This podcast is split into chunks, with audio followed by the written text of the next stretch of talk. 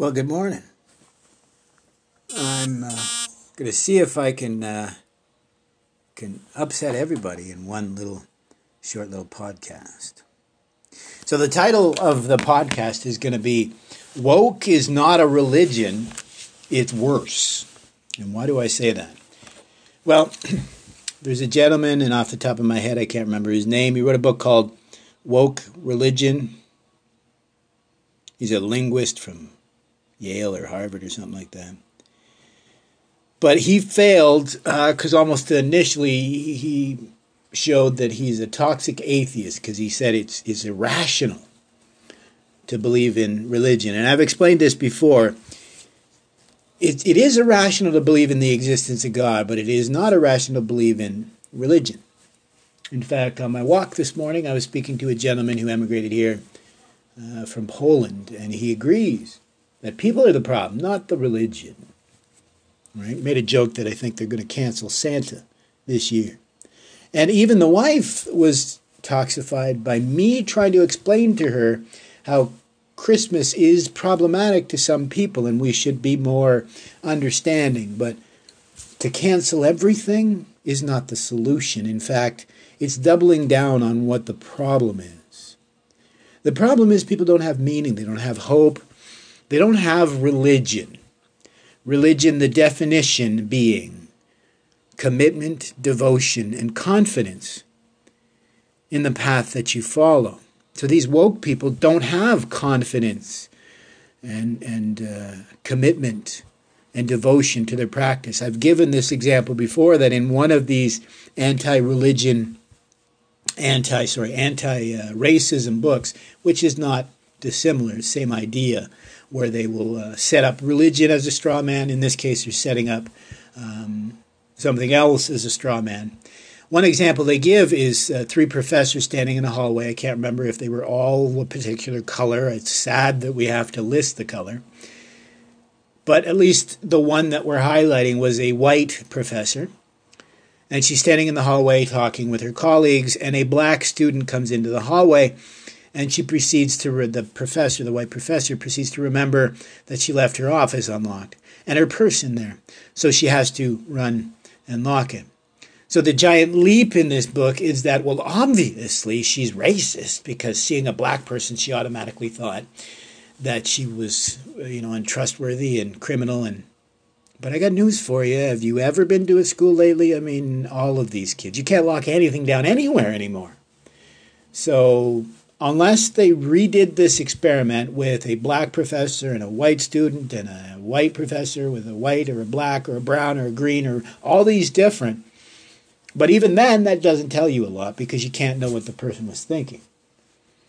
But another example of a failure of just simple logic, but they just don't seem to understand it. This is actually in a book by a mindfulness practitioner who married um, a social activist. And so he proceeds to talk about this one story, a problematic story that really bothered him, and he had to take her uh, this this. Um, I don't know how old she was. I'm assuming a young lady because they mentioned that it was all older white people at this meditation retreat. So a younger person of color that uh, this mindfulness uh, therapist had to take on as a patient because she was so traumatized by this experience. And he was so incredibly, uh, you know, shocked. And uh, so much did he learn from this experience. So this person had been learning about meditation, and one of their friends recommended they come to one of their retreats. But her friend realized that she would be the only person of color there. So I'm assuming her friend is white. That hasn't been a problem for her, but we'll proceed from there. She warns her it's going to be a problem because she'll be the only person of color at this meditation retreat because they're all older white people. Again, her friend must be in these same circles, but that's not a problem. That didn't traumatize her. So she proceeded to go to this hoping for the best.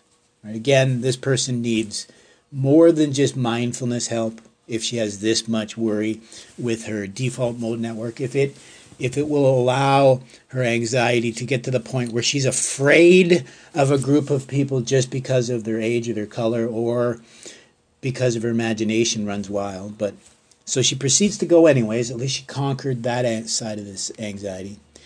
But she was very uncomfortable because she was the only person of color.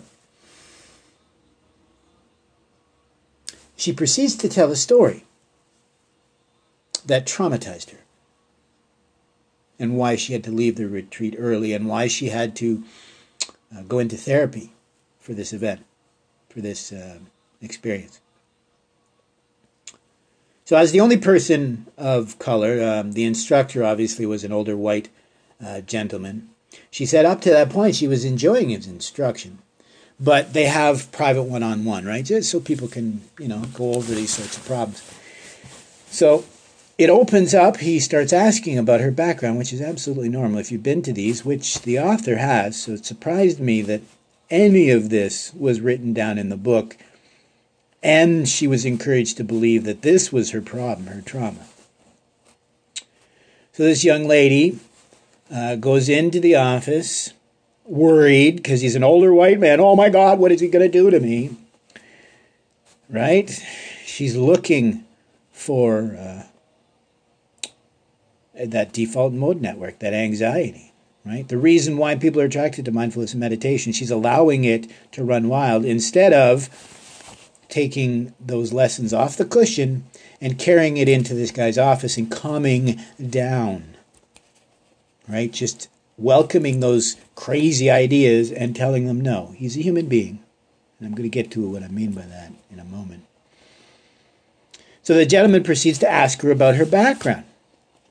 So the first question, if I'm not mistaken, she said, uh, "So where are you from?" And she says, "Oh, I'm local, just up the road." That's not helping him any. He's trying to get like some insight into who you are. Like, sure, you're local, but you didn't tell him for how long or where. Being evasive. And it's kind of obvious that she is being evasive because the next question he says, Oh, no, I mean originally where you're from. And she her eyes go downcast because she can't believe he asked this question. Oh, it's because I'm a person of color. I can't be. Well, no. He likely was told by your friend that you're the child of Korean immigrants, person of color. But as a meditation and mindfulness teacher, oh, wouldn't it make sense to ask this person's background in meditation?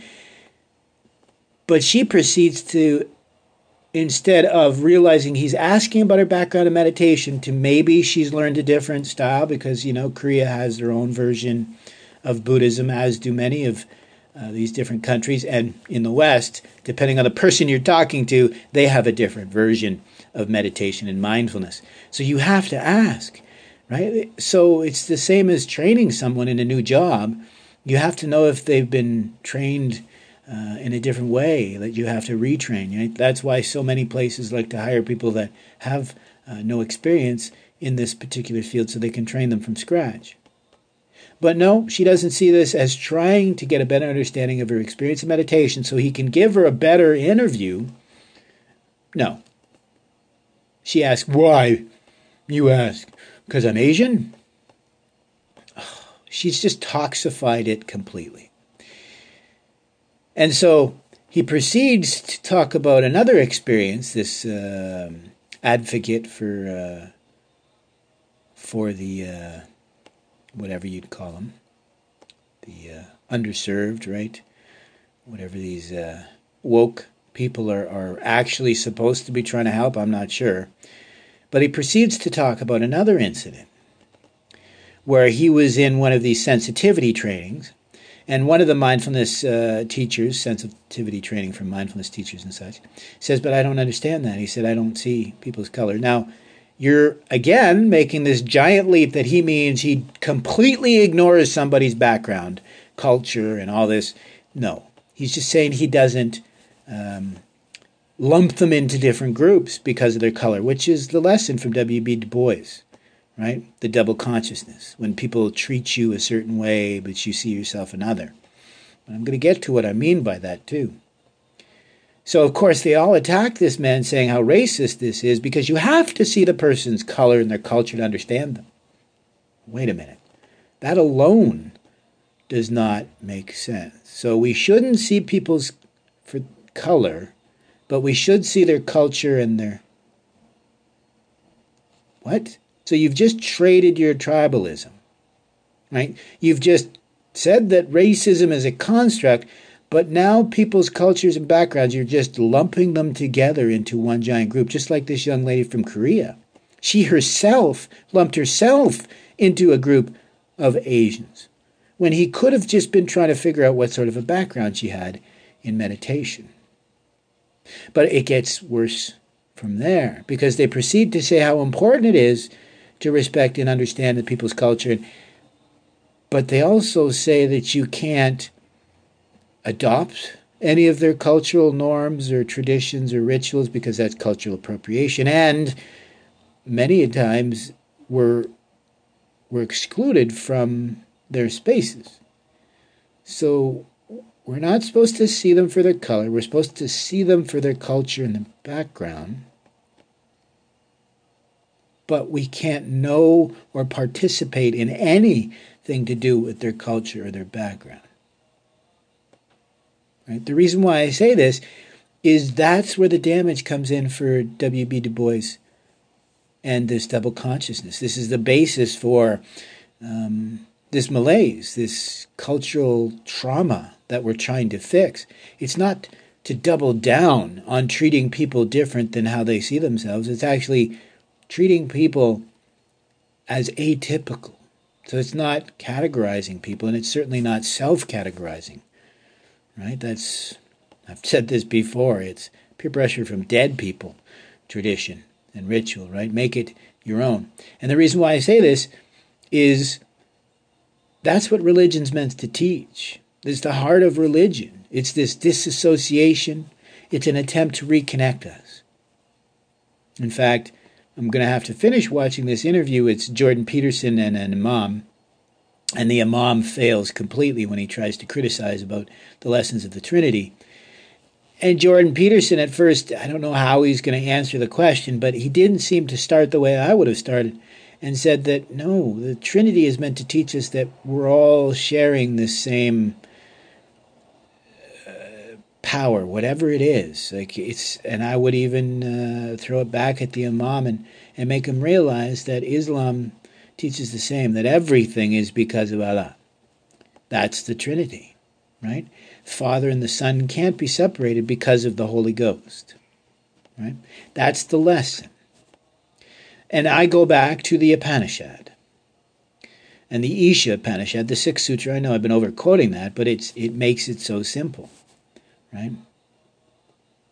When you see the self in others and you see the others in yourself, that's when you truly understand what we're talking about here.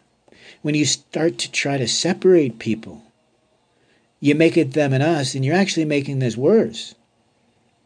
Right? So, my final quote is uh, from uh, St. John of the Cross, his obscure night of the soul. Again, not written about understanding God, but understanding yourself, if nothing else. And in it, he says these truths, no matter what it is, right? How to fight racism, discrimination, uh, bigotry in yourself. These things can't be sought, they can only be found and practiced. And so that's why this is failing on every level. I mean, same as our environmental movement. When our main uh, voices for this are jet setting around the world, producing far more carbon than the average Canadian, or worse yet, never meeting their own targets, but talking about how they're going to continue to ramp up the cost to the Canadian taxpayer but the politicians are actually getting endless benefits because of climate change. This is that endless uh, moving goal line. It's Frankl's uh, no hope. If you don't see anything you can have confidence in, the system, if you can't be committed because it continues to fail, either logically or systematically, that's what this wokeism is complaining about. That they need to tear down the old system because it fails, yet their own system is failing before it's even been implemented. So it's only going to get worse from here. So, once again, just like religion, the only problem is in the people and how they practice. It's not the practice themselves. If they devote themselves to whatever path they follow with commitment, devotion, and confidence, faith, trust, whatever word you want to use. But if you will make it so that people can't get to work because they can't afford the gas, but you'll gloat about how many cars you've taken off the road, that's nothing to gloat about. That shows that you aren't interested in saving this planet. Because the only way we can save this planet is if we make this sustainable. And that's the same as the practice. It's only it's only sustainable if it's sufficient, if it works.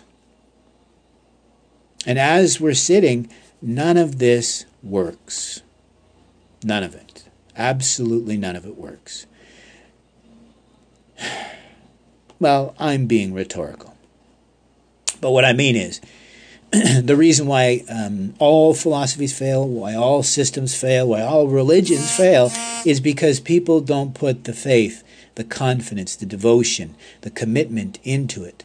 It's what Carl Jung was talking about. It, you have to leave sense, uh, sorry, you have to leave reason aside so you can explore sense and, and nonsense, but you don't carry that imaginary perspective into your everyday life. You use it to inform your imag- your imagination and your experience, but it doesn't become your reality.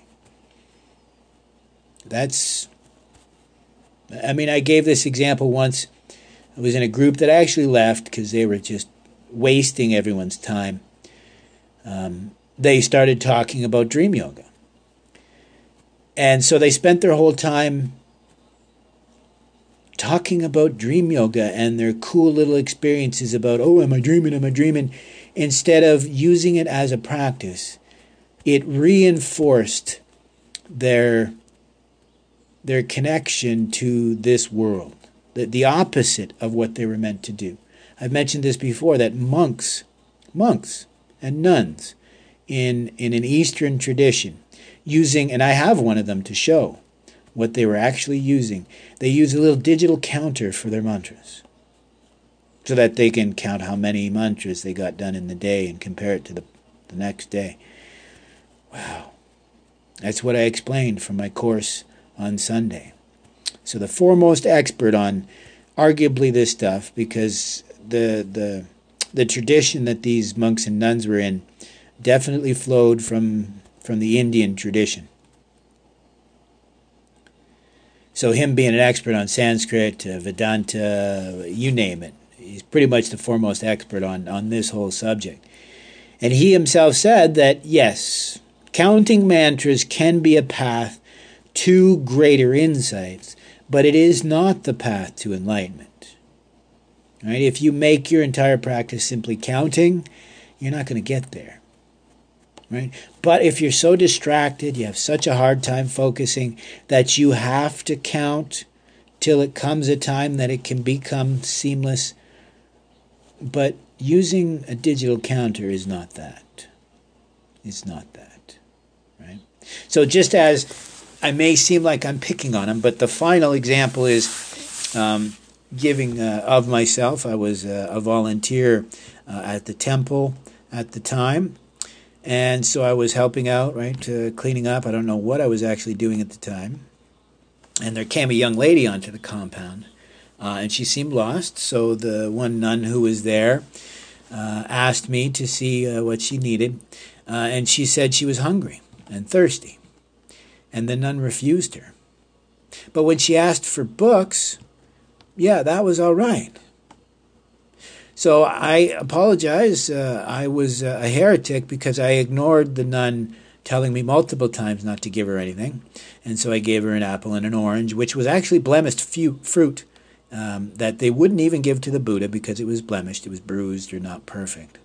And I gave her a couple bottles of water. Explained to her that taking too many books was not good if she was looking to like you know sell them or what have you, right? Like you know, give me a donation for a Buddha book. That's you know, I explained that it's probably not the best. Uh, you know, for her. But she said the the second she had two of the exact same books. The second one was for a friend. So, right again, have to take her on her word because I'd already explained to her um, that you know she shouldn't be using them in a negative way because that's again the dharma. But it to me shocked me, but not too much. Again, me, I'm not surprised by much anymore, but when I shared this truth with a fellow practitioner who was a member of this particular temple, he actually was so shocked that he um, began to stop going. Essentially, it wasn't the only thing, but it was essentially the final straw for him that um, they would uh, purposely turn somebody away that asked for food or because that's that's what a monk or a nun does. They ask for the community to support them. It's called alms. So the for me I wasn't as shocked probably because of the truth of being a tantric practitioner myself. Unlike many of these, I didn't see crossing the th- crossing the threshold of the uh, what do you call it? compound, I guess you'd say. Um, didn't change anything for me. I saw them all as humans, didn't see them as otherwise. So it didn't shock me that they'd have human drives and they would say horrible things, because there are other examples of very horrible things, but it's not their fault. It's what they've been taught, it's what they've been told, it's what they think. Again, culturally. That's how you use culture to help uh, inform and educate and be more understanding.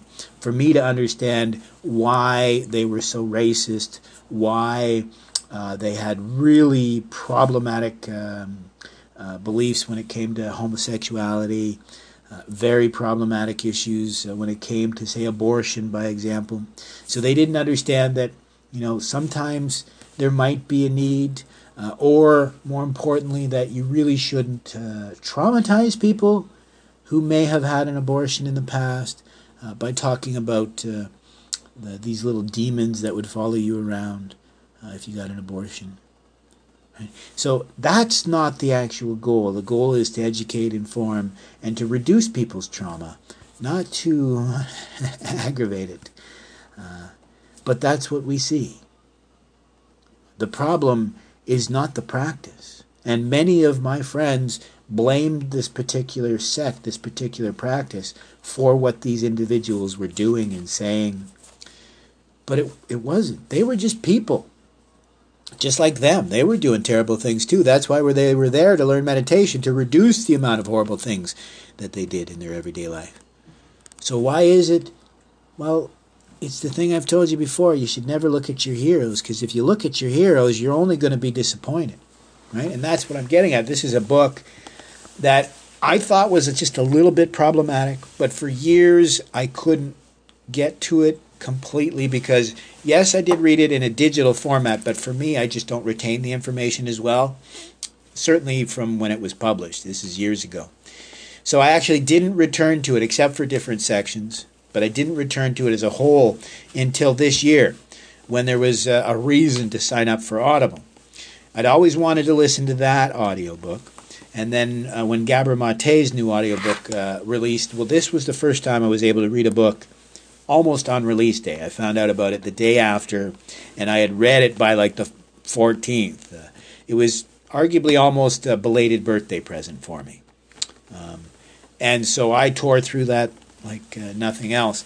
And um, I found myself hesitating on the other book, but I did proceed, and I've listened to it. Um, but I haven't proceeded to re listen to it yet. That's not like me. I usually listen to things two and three times um, because I want what Mortimer Adler said. I want uh, a very comprehensive uh, uh, understanding of the material. Right? I'm not looking to say I've read the book. I want to grok the knowledge for myself. I want to steal that knowledge from those books and take it for myself. Right. So, but on that, um, I think I've kind of carried on a little too much. Um, that's why I mentioned some of these others because they need to read some books.